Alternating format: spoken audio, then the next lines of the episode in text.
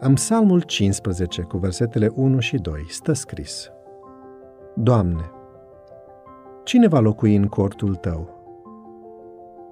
Cine va locui pe muntele Tău cel sfânt?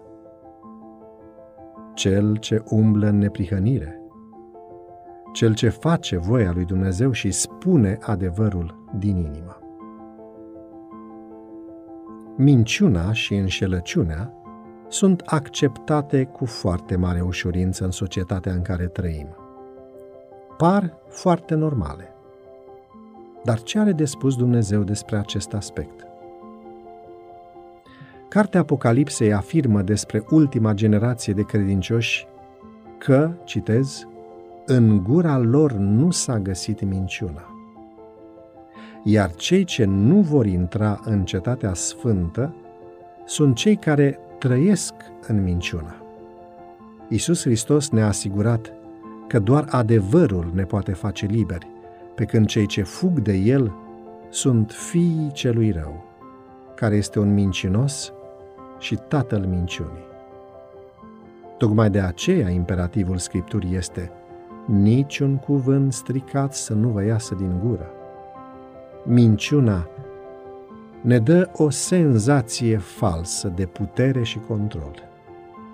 Ne putem imagina că am rezolvat cu succes o anumită situație, dar percepția noastră este iluzorie. Minciuna este ca porumbul pentru floricele. Boabele micuțe stau cu minți la locul lor, dar când temperatura înaltă le-a încălzit suficient de mult, ele cresc și cresc tot mai mult. Când căldura vieții noastre de toate zilele este ridicată, uneori mințim. Dar, la fel ca acele boabe de porumb, minciunile cresc și cresc până vor ajunge în final de necontrolat. Cei care mărturisesc adevărul ar trebui să țină standardul sus și să-i determine și pe alții să se ridice la înălțimea lui.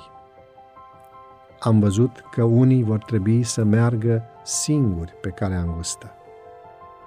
Nu le oferiți nicio ocazie să aducă vreun reproș cauzei lui Hristos, dar nu renunțați niciodată la adevăr pentru a fi pe placul cuiva.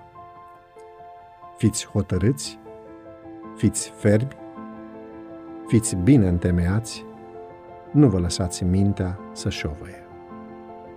Roagă-te pentru biserica zilelor noastre, pentru ca, într-o lume murdară, vorbele noastre să fie drepte și pline de cinste.